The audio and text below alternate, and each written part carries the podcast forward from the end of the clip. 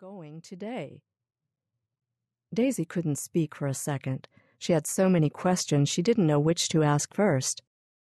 Just then the door opened and Nellie came in.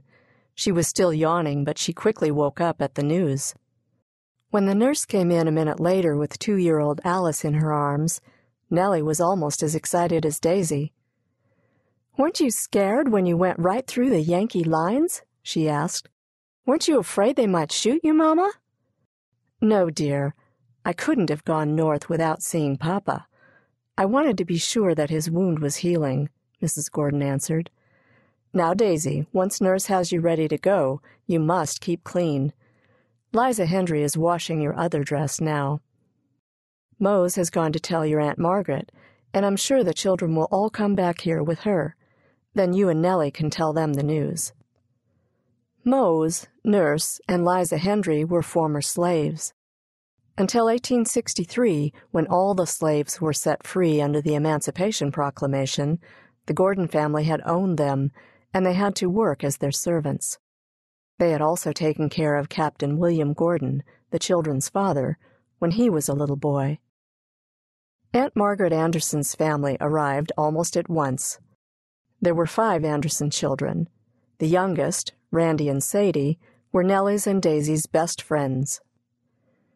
The Andersons had already had their meager breakfast. They waited in the parlor while the Gordons ate theirs. Nellie and Daisy went to eat their little bowls of mush.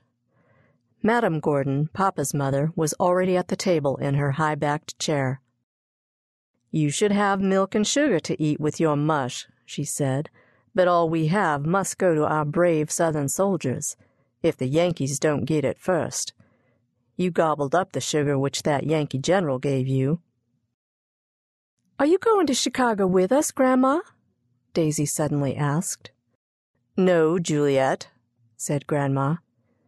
It would take more than an upstart Northern general like William Tecumseh Sherman to get me away from my home.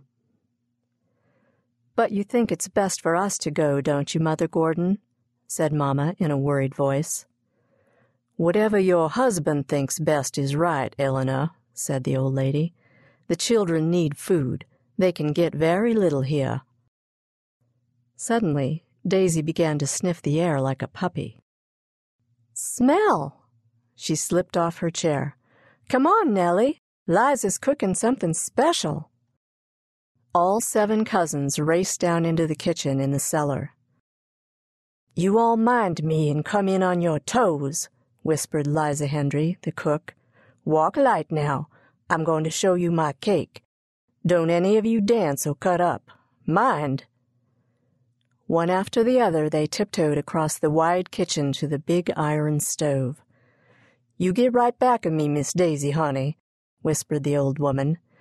Now stop breathing, all of you. She carefully opened the stove door. There now, isn't that pretty? She said proudly.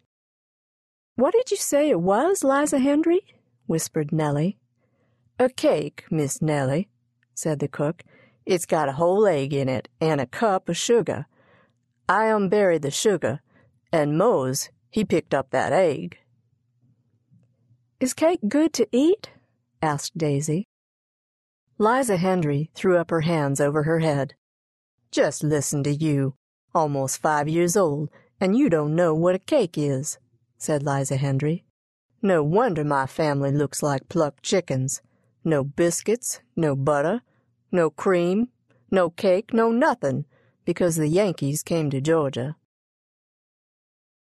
Liza Hendry, what does this mean? said Mrs. Gordon sharply from the doorway.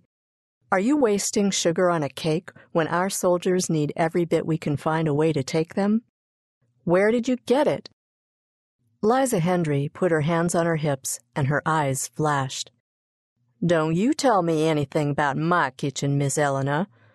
I buried that sugar away from the Yankees, and I unburied that sugar for a teeny weeny cake for my going away family.